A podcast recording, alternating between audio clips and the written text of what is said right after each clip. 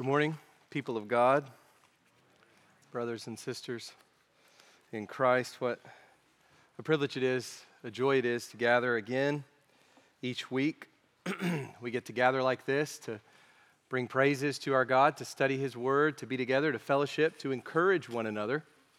And I pray that that's what you're here to do, uh, not just to receive from the Lord, but to be used by the Lord. Uh, we were thinking about that and praying about that in the room here to, to the side as um, we were preparing to come out this morning. And uh, I was just thinking in my prayer about how all that we do within the household of God, within Christ's church, is out of love for our brothers and sisters in Christ. And so I pray that that love fills your heart this morning and that you truly do desire to be used by God as we fellowship together. If you would please go with me in your Bibles to Exodus chapter 24, verses 1 to 18. That's where we'll be this morning. Exodus 24, verses 1 to 18. One of the most important things that we learn about God from Scripture is that He is faithful. God is faithful. This is one of the attributes that we most treasure about the Lord. My mom's favorite song is Great is Thy Faithfulness, and that may be a song that you uh, quite love. It reminds us of who God is, and it just brings us such comfort. We take great delight in confessing what we read in Lamentations chapter 3, verses 22 to 23. the steadfast love of the Lord never ceases, His mercies never come to an end. They are new every morning. And then here's the capstone piece Great is your faithfulness. We take great delight in confessing that. And it brings us great comfort to declare with the apostle Paul in Second Thessalonians chapter 3 verse 3 that the Lord is faithful. And I would say to us this morning that this is the one great stress reliever. Uh, we all have stress uh, of different kinds. We all have moments of, of acute stress. Uh, we have just the general stresses of life living in a fallen world. Uh, we go through life and we have moments of, times of stress. It is something that we have to deal with in this fallen world. And I would submit to all of us this morning that God's faithfulness is the one great stress reliever. And in fact, it is God's providence plus his faithfulness that brings us such peace. You could say providence plus faithfulness equals peace. That we have peace and we have rest in our lives. It's not just that God is providential, that He's in control, that He's sovereign, that He's over every speck of dust, every action, that He is in control over everything. It's not just that that brings us joy and delight and comfort because that alone tells us nothing about God's disposition towards us. But when we read that this providence, this supremacy over all reality, is combined with his faithful love, we rejoice and we have peace, knowing that God is always present in any moment of stress. And throughout life, God is always present and he is always faithful. and that's where we get to his immutability, that God never changes. He doesn't change in his faithfulness. He's not faithful on Monday and then a, a little faithful on Tuesday, non faithful on Wednesday. He's faithful all the time. We can rely on him entirely. But in order to really understand what it means to say that God is faithful, we have to trace it back to the idea of covenant. Now, maybe for you that's just kind of a fancy Bible word, and you're like, okay, well, faithfulness, yeah, I can get around that. Uh, I, I, like that idea. That's very applicable and obvious and clear to me. But, but then covenant, that sounds kind of heady and academic and, and sort of uh, like biblical jargon. But it is central to understanding what it means when we say that God is faithful. We have to trace it back to the idea of covenant. God's faithfulness means that he keeps his promise. In other words, it means that he keeps covenant. God keeps covenant. He is a covenant making and a covenant keeping God. And this was one of the big themes that we constantly encountered as we went through Genesis as a church several years ago. And you, you may remember that. It's, it's indelibly marked on my brain forever. That was uh, uh, such an incredible time for me personally, uh, going through the book of Genesis as a preacher, as, as I was walking through the different parts of the book. But uh, maybe you've come since we've done that. But maybe in the deep recesses of your mind, if you were here back then, you remember as we walked alongside of Abraham, Isaac, and Jacob. How we were constantly dealing with this idea that God makes covenant and he keeps covenant.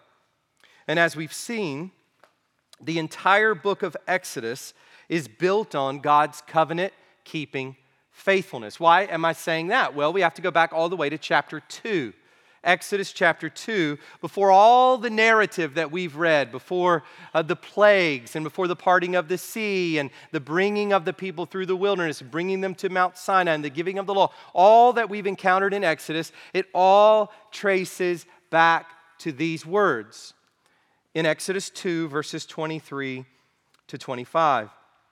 During those many days, the king of Egypt died and the people of Israel groaned because of their slavery and cried out for help. Their cry for rescue from slavery came up to God. And listen to these words. And God heard their groaning, and God remembered his covenant. Now, let me say this that's not to say that God had forgotten his covenant and he needed his memory jogged so that he could remember what he had promised Abraham, Isaac, and Jacob. It is to say that at this moment, God intends to act decisively. It is time for God to act in accordance with what has always been present. God is going to relieve his people, he's going to rescue them, he's going to deliver them, he's going to bring them out of slavery. But it goes on to say God remembered his covenant with Abraham, with Isaac, and with Jacob. God saw the people of Israel, and God knew. Today we come to one of those major covenant passages in the pages of Scripture where God ratifies his covenant with Israel, where he confirms and seals this relationship. So, this is actually a, a really important passage in the history of redemption. As you're trying to fit the Bible together and you're thinking through what are the, the, the key moments in the storyline of, of God's great story of redeeming his people, what we're looking at today is central. The title for the sermon this morning is The God of Israel, and it is taken from the words of the passage itself in verse 10, where it says this Then Moses and Aaron, Nadab and Abihu, and 70 of the elders of Israel went up and they saw the God of Israel. God has just given the terms of the covenant. He has given his people the Ten Commandments. And then he has delivered to Moses the message of the book of the covenant. God has given his law. We've just been reading for all of these weeks. We've been in the law. As I've said, we, we've been back to, we've been to law school. Over all of these weeks, we've been looking at God's law. God has been giving his law. And another way to say that is that God has been giving his covenant stipulations. These are uh, the demands of the Lord upon his people as he gives them this covenant, as he enters into covenant, as he extends this covenant invitation. And now, based on acceptance of those stipulations, God declares himself to be the God of Israel, calling his people into union with him as he ratifies the covenant. So that's what we're going to look at today. So if you would go ahead and stand with me as we read God's word together. Exodus 24 and we'll be covering the whole chapter, Exodus 24, verses 1 to 18.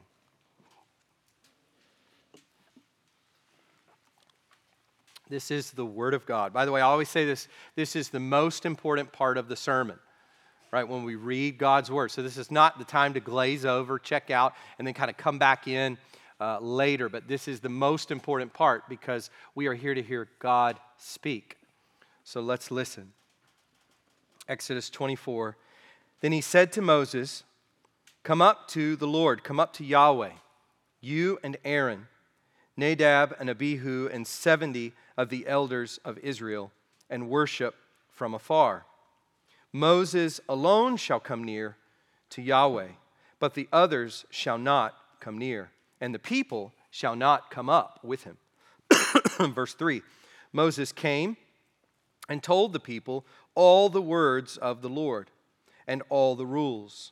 And all the people answered with one voice and said, All the words that the Lord has spoken, we will do. And Moses wrote down all the words of the Lord. He rose early in the morning and built an altar at the foot of the mountain, and 12 pillars according to the 12 tribes of Israel, bringing the people back, reminding them of their roots and going back to that covenant God made with the patriarchs. Verse 5 And he sent young men of the people of Israel who offered burnt offerings and sacrificed peace offerings of oxen to Yahweh. And Moses took half of the blood and put it in the basins, and half of the blood he threw against the altar. then he took the book of the covenant and read it in the hearing of the people. And they said, All that the Lord has spoken, we will do, and we will be obedient.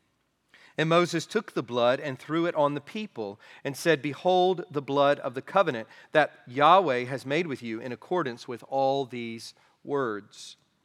Then Moses and Aaron, Nadab and Abihu, and 70 of the elders of Israel went up and they saw the God of Israel. Though there was under his feet, as it were, a pavement of sapphire stone, like the very heaven for clearness.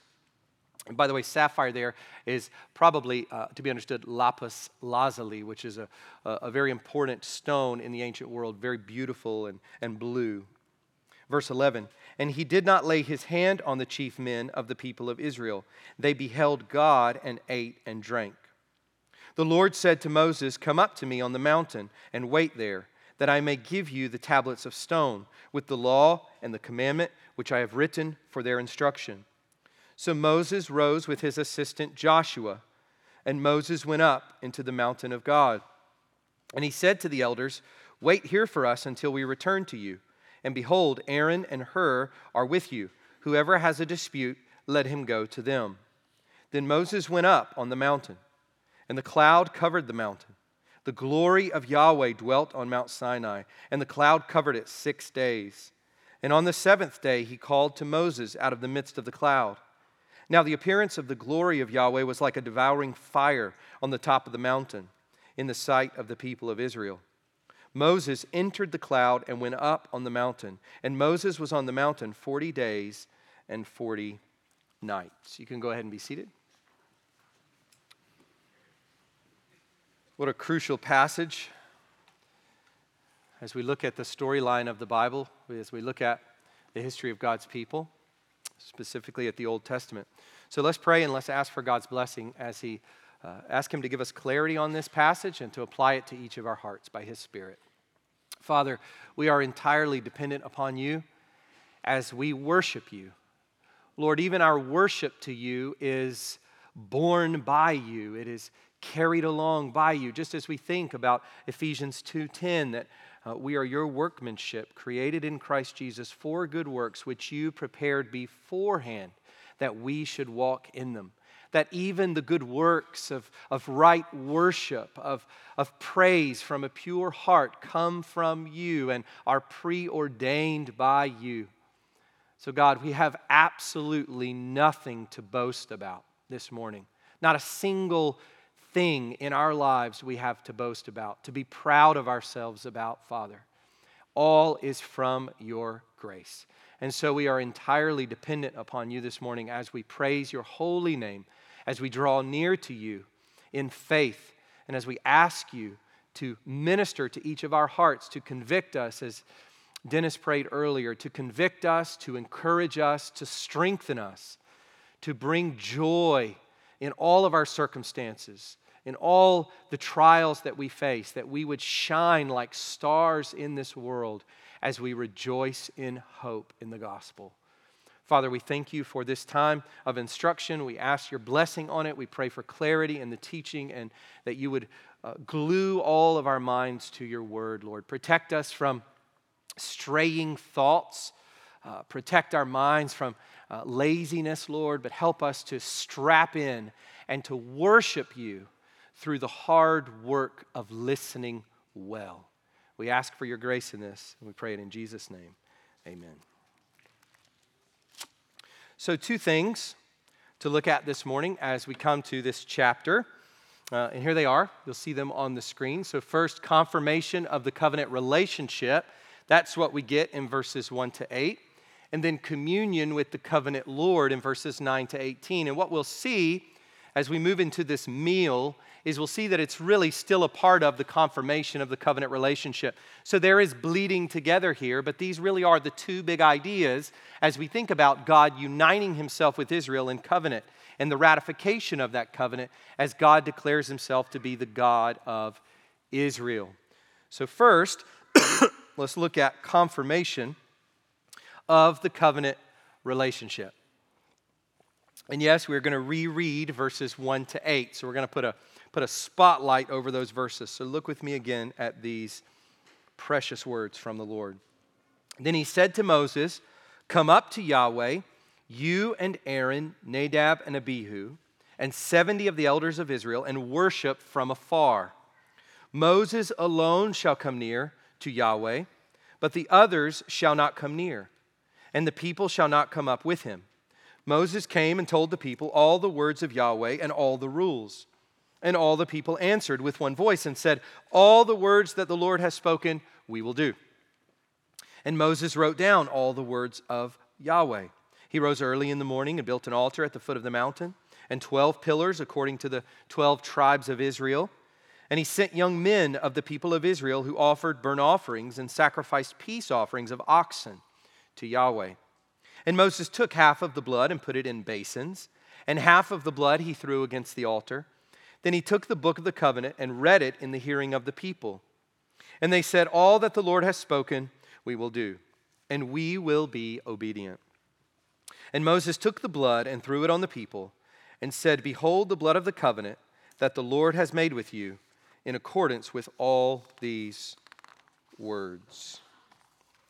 At this point, in our walk through Exodus, you may have lost sight of the narrative.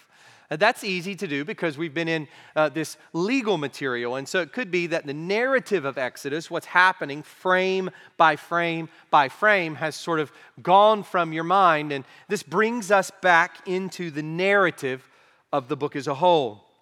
We've been with Moses on the mountain as he receives more laws from the Lord, the book of the covenant the outworking of the Ten Commandments in everyday life. We've talked about how uh, the, the, God gives the Ten Commandments, and all of God's law hangs on these commandments. And I would say that it's not just the moral law in view there, but all of the sacrificial system, all of the laws hang on the Ten Commandments. Even the, as we think about the first two commandments, all that God would instruct his people to do in the sacrificial system would be enveloped under those first two and even those first three commandments. And so God gives the Ten Commandments, and then as an outworking of that, as, a, as a, a, concreteness of that, He gives the book of the covenant with all of the scenarios and cases in which the Ten Commandments would be applied.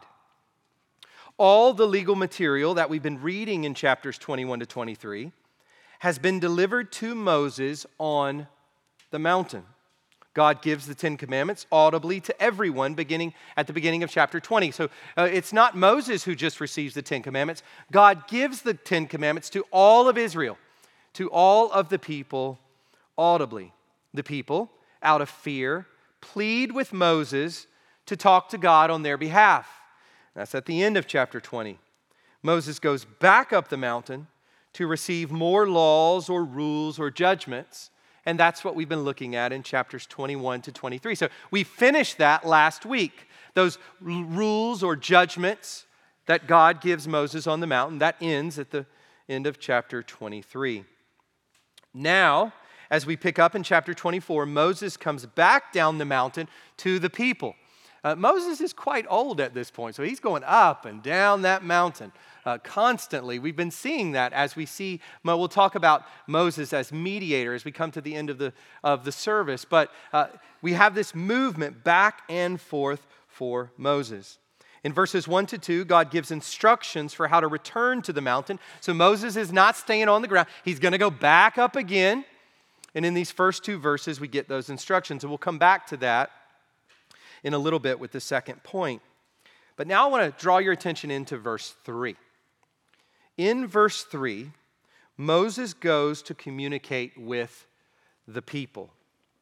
He tells the people what God has told him. He delivers the message. He lays out the covenant stipulations. And as I was, I was, I was running yesterday, and this popped into my head, I hadn't thought of this before, that uh, this is very similar to what Jesus tells his disciples that, that God would bring to their remembrance what he had said.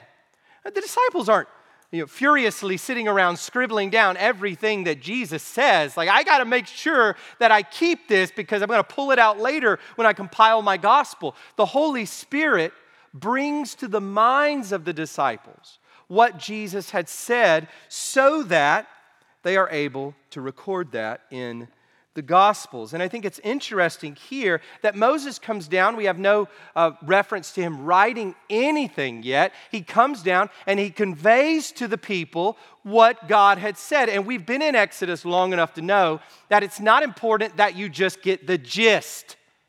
Right? It, it, it's not that you just need to get the general idea. What's the main point, Yahweh? No. Every word from the Lord conveyed to the people by Moses. So he tells the people what God had told him. He delivers the message, he lays out the stipulations. And what do the people do? They accept. This is the binding union between God and his people. They accept what the Lord has laid out through Moses. Verse 3 Moses came and told the people all the words of the Lord and all the rules. And all the people answered with one voice and said, All the words that Yahweh has spoken, we will do. You see their emphasis on all the words. It's important that everything that God has said be there given to the people. And this goes back to chapter 19 where the same thing occurred, but before the giving of the law. So God invites his people into union with himself before he gives the law, and then he ratifies that and seals that after he gives the law. So if we go back to chapter 19, verse 8, all the people answered together and said, All that the Lord has spoken, we will do. And Moses reported the words of the people to the Lord. So I want to just take a step back from this for a moment and consider this one observation. Entering into covenant with God begins with an embrace of His Word. Do you notice that? The people are entering into covenant relationship with God. And where does it start? What's the first thing, the first act, the first disposition of the people as God invites them into covenant with Himself? It is an embrace of God's Word. This is where conversion begins. Faith comes by hearing, Paul says in Romans 10, and hearing by the Word of Christ. The Word of God goes out. The Word of God goes out like a seed, as Jesus describes it in the parable of the sower. It goes out like a seed, and there must be the embrace of that Word deep into the soul, which naturally bears fruit. And that's what we get in the parable of the sower. The first three soils do not embrace the word truly. The first soil doesn't embrace it at all. And then we get the second and the third, and it is embraced only for a short time. Not with true commitment, not with true worship, not with true love of the Lord, not with true trust in the Lord, and they fall away. But it is the fourth soil in the parable of the sower, where the word as it goes out is truly embraced. And the way you know it has been embraced is that it bears fruit, as it most certainly will. 1 Thessalonians chapter 2, verse 13 gives us this same picture. And we also thank God constantly for this that when you received the word of God, which you heard from us, so this is Paul uh, writing to the Thessalonians, when you received the word of God, which you heard from us, you accepted it not as the word of men, but as what it really is the word of God, which is at work in you believers. It is so interesting that we have this thing called liberal Christianity. Uh, I agree with J. Gresham Machen as he writes at the beginning of the 20th century that really it's a different religion, right? This, this notion of progressive or liberal Christianity that walks away from the authority of God's word, the binding authority, the inerrancy, and the infallibility of God's word is no Christianity at all. If we, ha- if we don't have God's word as the base, what do we even have?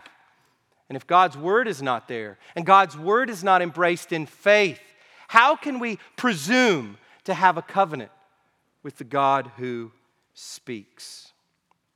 Moses' communication with the people is then followed by a series of rapid fire actions that are meant to confirm and seal the covenant between Yahweh and Israel. So Moses comes down, he delivers the message, but then we get a series of, of fast moving actions that Moses takes. So I'm going to go through these quickly.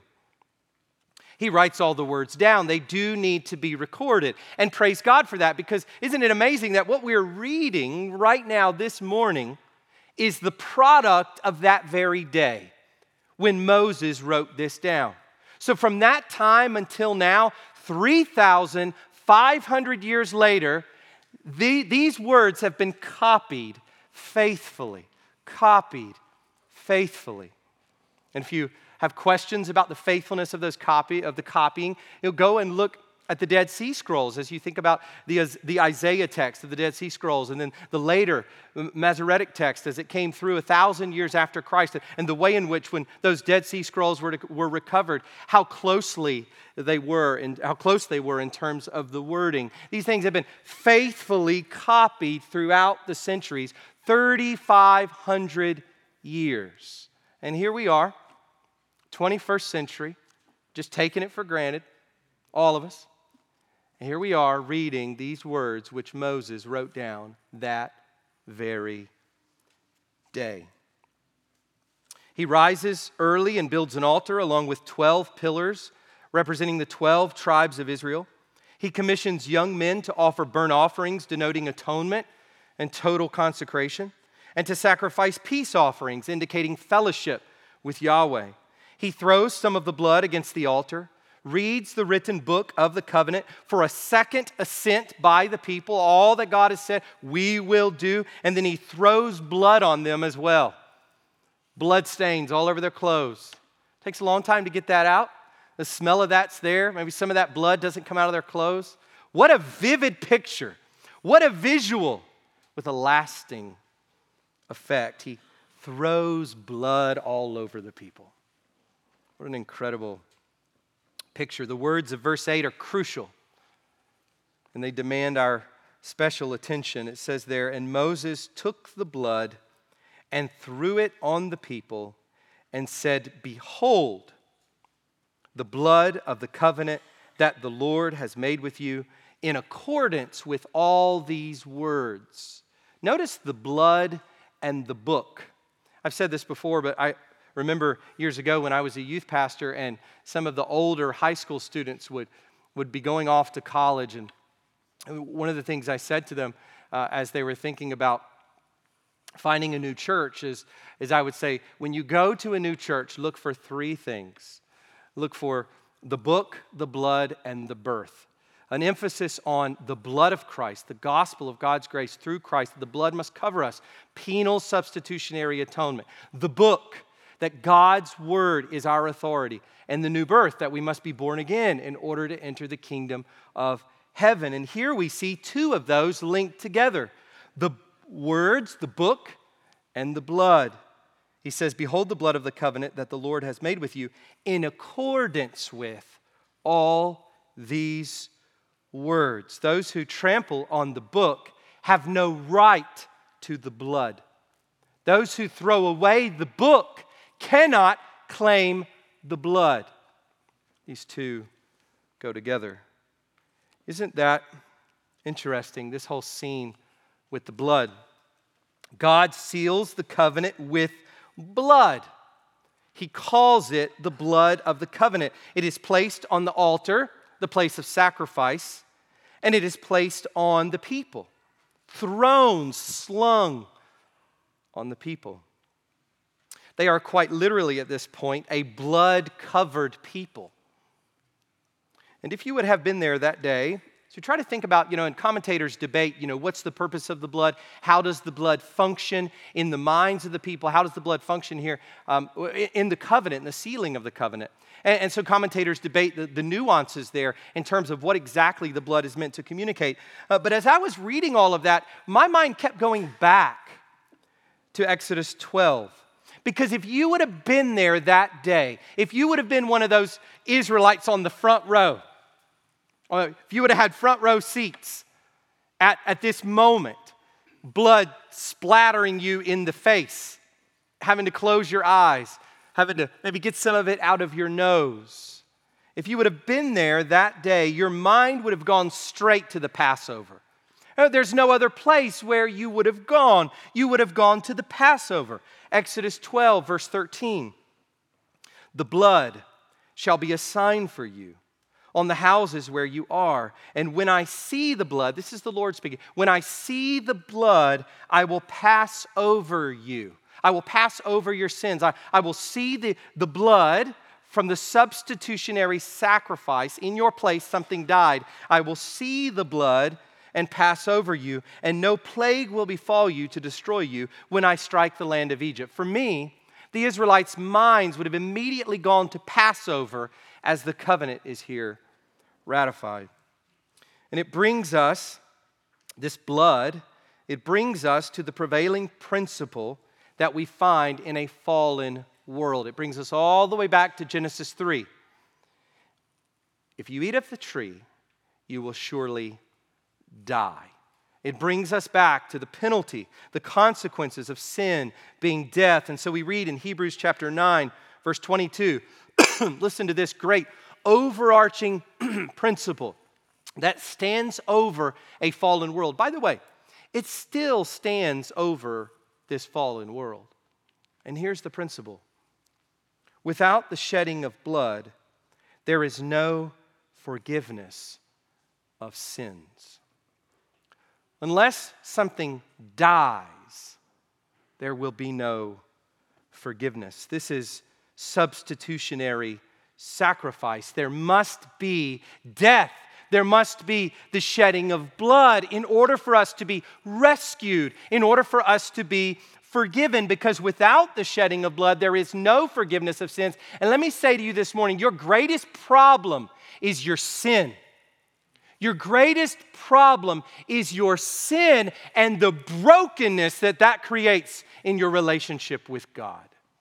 That's the problem with humanity. It's not disease, it's not frustrations of this life, it's not unmet expectations, it's not depression, it's not just generally being down on our luck. It's our sin before a holy God. That is the one great problem for which we need a remedy. That is the one great ailment that we face. If you're not a Christian here this morning, your greatest problem is that you stand condemned before a holy God. And without the shedding of blood, there is no forgiveness of sins. And if you die apart from Christ, you will die in your sins and be judged by the Lord. This idea of the shedding of blood for the forgiveness of sins, and this picture in Exodus of the sprinkling of the blood, the throwing of the blood on the people, brings us to 1 Peter chapter 1, verse 2. There, Peter speaks of our election, and listen to how he describes the election of the believers to whom he's writing, and by extension to all believers. He writes that our election is according to the foreknowledge of God the Father. Okay, we got that. It is in the sanctification of the Spirit, okay? And it is for obedience to Jesus Christ and for sprinkling with his blood. By the way, just a note There's no way we can accept Jesus as Savior without accepting Him as Lord. Why? Because look at the language here. For obedience to Jesus Christ and for sprinkling with His blood. To embrace the, the sprinkling of the blood means that we submit to Him as Lord, the obedience of faith. We, we fall before Him, we submit to Him. He becomes King at the same time that He becomes Savior. This idea that you could have Jesus as your Savior but not submit to Him as Lord is rubbish. It's not biblical for obedience to Jesus Christ and for sprinkling with His blood. But here we see the need to be sprinkled. Matthew chapter 26, verse 28.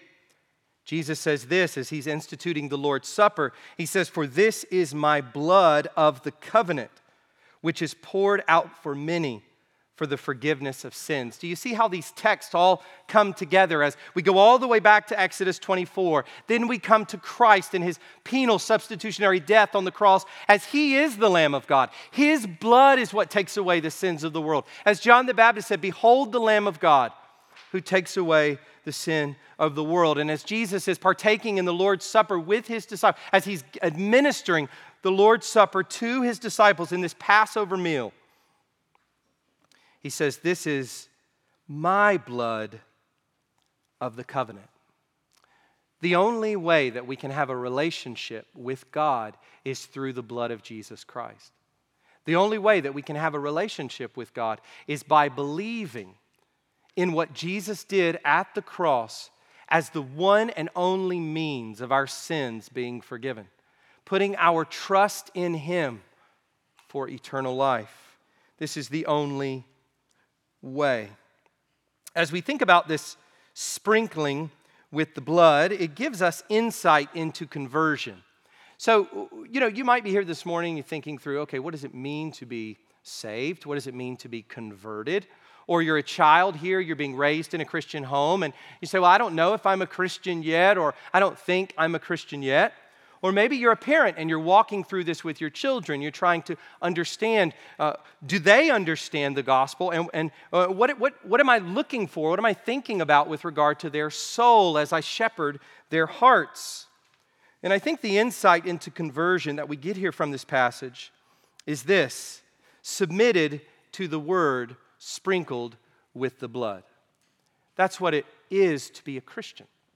It is someone who has submitted, we, we get it right here with the covenant. Just as they entered into the old covenant, we enter into the new covenant. We submit to the word as we embrace it and hear it, and we are sprinkled with Christ's blood. That is what it means to be a blood bought, born again believer in the Lord Jesus Christ. So we've looked at confirmation of the covenant relationship, verses 1 to 8. Now we come to communion with the covenant Lord. Look at verses 9 to 18 as we look at the second half of our passage today.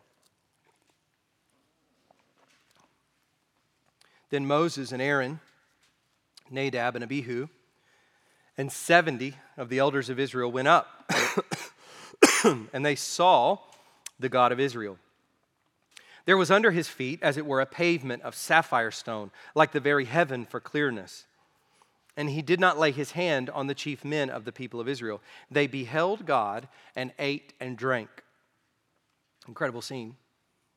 The Lord said to Moses, Come up to me on the mountain and wait there. By the way, this happened just a little bit before the golden calf. And that just shows how ridiculously sinful we are as human beings. God can do an amazing thing. I mean, just fill in the blank. It's not going to get better than this. He can do an amazing thing in our lives, and two days later, we're just right back in sin. That's the folly of our sinfulness and how much we so desperately need to commune with God moment by moment in this life. Left to ourselves, we just fall, we just crumble. I lost my place.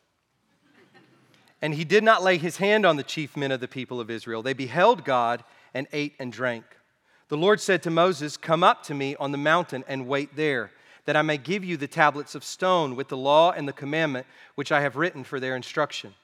So Moses rose with his assistant Joshua, And Moses went up into the mountain of God. And he said to the elders, Wait here for us until we return to you.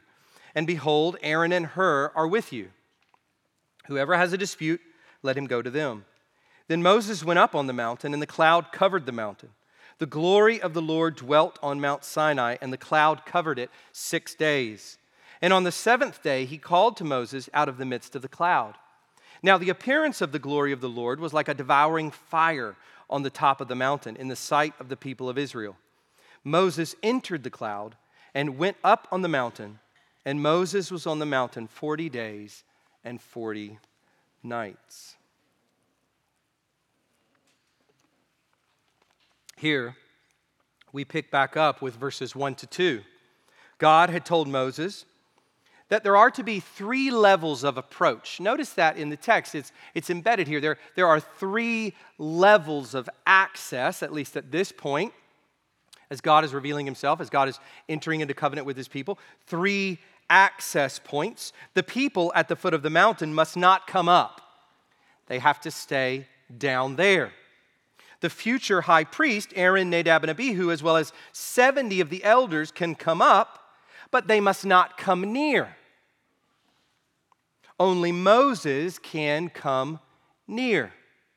And we read later in the passage, passage that Joshua joins him as an assistant. So here we are uh, confronted with God's holiness. We, we recognize, as we talked at the beginning of the sermon, about God's faithfulness, one of the key attributes of God that we go to and we recognize, uh, but also God's holiness. And sometimes we're so quick to embrace things like God's faithfulness and His kindness and His love and His patience. We love those. But God is also holy. And His holiness is found in all of those attributes. So that there is one great, simple, theologically understood God as all of his attributes are packed into every single attribute. God is holy. And here we see uh, the levels of approach telling the people it is no small thing to come into God's presence. The group that goes up the mountain have the role of representing the entire nation. They are the representatives of Israel. And as such, they participate in a covenant meal that involves communion with God. They see God and He does not strike them dead. They eat and drink with the Lord. It reminded me of Abraham at his tent as the three men come to Abraham's tent. We know that one of them is the Lord and two of them are angels. And he there, he, he brings food forward, and there's this, this moment of a meal. As God had given the covenant to Abraham, made the promises, and, and then now Sarai needs to hear the promises as well. Verse 11, as we read here, and he did not lay his hand on the chief men of the people of Israel. They beheld God and ate and drank. God did not strike them dead. That's what it's saying. He invited them into his presence to have communion with him, and he gives them, the representatives of the people, it is as though all of Israel is there on the mountain, communing with God, eating this covenant meal with Yahweh. Now, this raises for us an important question as we interpret Scripture with Scripture. Here we read that they saw God, but we need to listen to some other passages as well. So this, this becomes a little challenging because it says here that they saw God and they ate and drank. A little while later in the book of Exodus, we're going to read this in Exodus 33 20. But he said, God said, You cannot see my face God says this to Moses You cannot see my face, for man shall not see me and live. So, whatever's going on here, it, they did not see God's face because God clearly says that to Moses. Not even Moses is going to see his face, and we know he's going to go up further up the mountain into the glory cloud and commune with God. Probably one of the major texts in the Bible for this is John 1:18. Listen to this. No one has ever seen God. No one has ever seen God. The only God who is at the Father's side, he has made him known. That's talking about Jesus Christ. In his incarnation, the Son of God, the Word of God incarnate, has made him known. And then 1 Timothy 6 16. describes God as the one whom no one has ever seen or can see. So, so what in the world do we do with this? I mean, we're, we're being told here that the seven, 70 of these elders go up on the mountain. They're, they're there with Aaron, Nadab, and Abihu, and, and Moses, and Joshua, and, and they see God. It says that. They, they saw God, and they ate and drank. And we also see something similar in Genesis 32 30. So Jacob call after he wrestles with God. Jacob wrestles with this man who we know is God. At the end of that, it says, Jacob called the name of the place Peniel, saying, For I have seen God face to face, and yet my life has been delivered. Jacob recognized he had wrestled with God himself. The God who had appeared to him when he first left to go uh, to Mesopotamia to find a wife and uh, escaping his brother Esau. The God who had been with him this was the same God. I have seen God face to face, and yet my life has been delivered. So, how do we put all of these texts together? The truth is that it is mysterious. And that's not just where you go if you can't explain something, you don't understand something. You can't go there too quickly, right? I mean, there's, there's the propensity to just go there too quickly all the time. This is just so mysterious. But this is. This is one of those that is truly mysterious. And what I mean is this there is a sense in which no one has ever seen God. And yet, God has appeared to some in Scripture. Both are true.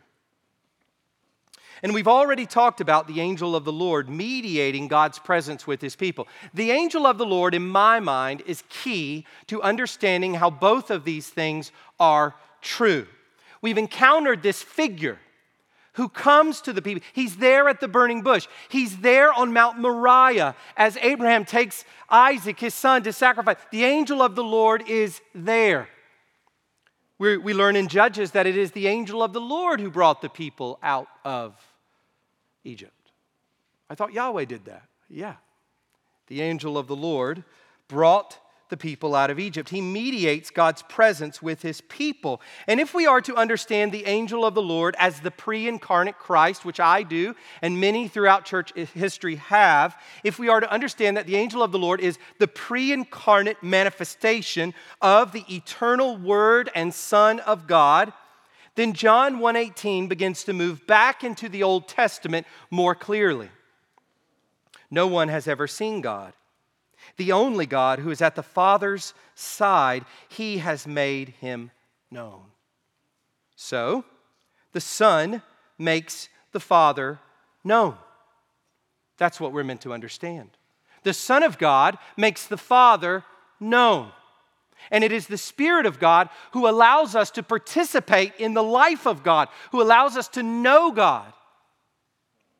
But the Son makes the Father known. Yes, in the incarnation, we know that, of course, the Word became flesh and dwelt among us. And we have seen His glory. The glory is of the only begotten from the Father, full of grace and truth. Yes, but not just the incarnation. I think we're meant to understand collectively throughout redemptive history, throughout all of revelatory history, throughout all of biblical history, this principle remains true. The Son makes the Father known. So, are we to understand this to be the angel of the Lord, or are we to understand this uh, to be some veiled impression of the Lord's glory here before the people? It's just mysterious. We don't know. But what we do know is that they see God insofar as they can, and they see His glory, and through that, the covenant is firmly confirmed. One important observation that needs to be made here in Exodus 24 is the fact that the form of God is not emphasized. So notice that the description is not given, and, they saw God, and, he had he, he had um, this color hair, and, and, we saw the way that his legs looked or, or anything. There's nothing like that. There, or or he, he took the form of this or that. None of that is given here. The emphasis is not even on the form of the Lord, it's on the surroundings. Verse 10 there was under his feet, as it were, a pavement of sapphire stone, like the very heaven for clearness. In other words, a clear, bright, beautiful lapis lazuli pavement upon which God manifests his glorious presence, whatever we are meant to understand about that manifestation. As we finish this passage, there is one word that dominates, and it is mediator. I brought it up earlier in the sermon mediator. Moses is the great mediator between Yahweh and Israel. He alone, along with his assistant, approaches the presence of God and he leaves the people in the hands of Aaron and Hur. For six days he waits and on the seventh day, he is called into the glory cloud on top of the mountain uh, to mirror the rhythms of Israel as we think about this six days of work and one day of Sabbath rest, going all the way back to creation. That same pattern is given here. For six days, he waits. and on the seventh day, he is called into this cloud. And there will be, and there Moses will be for 40 days and 40 nights. This, of course, draws our minds to the true one mediator, the Lord Jesus Christ. And we read that in 1 Timothy chapter 2 verse 5, for there is one God and there is one mediator between God and men, the man Christ Jesus. So, as we see Moses, we're watching this story unfold, and we're getting a principle subtly, and, and the Israelites are getting this principle in view too that we need a mediator. We need someone to go before us. We need someone to go between us. And we talked about this at the end of the 10 commandments when the people, they were so afraid, they were just crumbling in fear. And they said to Moses, "You go up to God, we're going to stay down here. That's better." All along, Moses has been the mediator. And that is one of the great principles of scripture is that we need a mediator. Moses is here a type of Jesus Christ. He's a type of the one who brings us to God. Just as Moses went up the mountain for 40 days and 40 nights and then returned with the tablets of the Ten Commandments, Jesus will be tempted 40 days and 40 nights in the wilderness and then give his Sermon on the Mount to his disciples. He will lay out what it is to be in covenant with him. He will lay out what it means to be a kingdom citizen as we read the Sermon on the Mount. But there's an important distinction, even as we read Matthew's gospel in relation to this. Unlike Moses, Jesus is both the mediator and the law giver. Notice when Moses speaks to the people, he always says this Thus says the Lord. The Lord has said. The Lord has said. The Lord has said. And what does Jesus say repeatedly in the Sermon on the Mount? Truly, truly, I say to you. Truly, truly, I say to you. Truly, truly, you can count on this. This is absolutely perfect word coming from the perfect God. Jesus is not merely the mediator, he is also the God who gives the truth. He himself is the truth. Deuteronomy chapter 18, verse 15 anticipates this one greater than Moses. As Moses prophesies, the Lord your God will raise up for you a prophet like me from among you and from your, from your brothers. It is to him you shall listen. Jesus is the prophet, he's the priest, and he is the king, and he is Yahweh himself. He is the true mediator. Before we finish this morning, I just want to touch on a few implications for us as we come away from this second portion of the text communion with the covenant Lord. So, here, just three implications for us as we walk away from this text this morning. So, first, here we have, I think, a commission to celebrate the Lord's Supper as a covenant meal. There may be many things going on in your mind as you come forward for the Lord's Supper. Uh, it, it is a, there's a lot of facets to it. There's a, a, a, lot of aspects as we understand the beauty and the glory of the Lord's Supper. But at the core of what the Lord's Supper is, as we read earlier from Matthew 26, is this idea that it is a covenant meal. As we come forward and partake of the Lord's Supper, we are remembering the fact that God, through the sacrifice of Jesus Christ, has entered into covenant with us by that blood. We've heard the word of the gospel. We have said, Yes, Lord, all that I hear, I will do. And we have been sprinkled with the blood of Christ. We've been covered with the blood of the Savior. And so, as we come forward this morning, we celebrate, we rejoice in the fact that we have been brought into this covenant with God. A second implication is that we must rejoice in the new covenant. We are in the new covenant. What we are reading here is the old covenant. And what do we find with the old covenant? That they are to stand far off. Only Moses goes up to enter into the glory cloud to be present with the Lord. In the new covenant, not only is the veil torn and we enter into the holiest place, but also God Himself enters into us as the Spirit of God indwells us, the Spirit of the resurrected, exalted Christ. So we are no longer far off but we come near by the blood of Christ. And the Lord's Supper itself reminds us of this reality that we're not far from God, that any moment of the day, in all of our stresses, going back to that idea, in all of the, the turmoil of our lives, we call out to God and we are in His presence. He dwells within us, He is not far away. And then finally, notice God's fiery presence on the mountain. The people are still down on the ground, they're looking up, and they're still very happy that they made the decision to tell Moses that he go up and they stay far back. Why? Because there's like a nuclear bomb going off on top of Mount Sinai. This blazing, consuming fire. God's fiery presence on the mountain reminds us to maintain our reverence towards God in all of our relating to Him, in all of our drawing near to Him, in all of our being close to Him. We find this emphasis at the end of Hebrews 12. Therefore, let us be grateful for receiving a kingdom that cannot be shaken. And thus, let us offer to God acceptable worship with reverence and awe for our God is a consuming fire. He didn't move from being a fire to a teddy bear. He's still a fire. God is still a consuming fire in his supremacy, in his holiness, in his glory. He purifies us of sin. To know God is to be being purified from sin.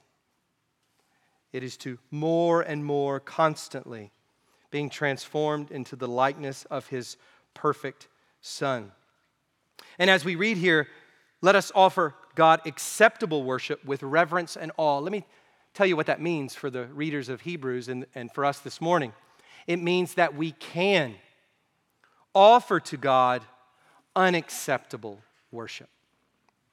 We can offer to God worship that He does not accept, worship that is not right, that is not in spirit and truth.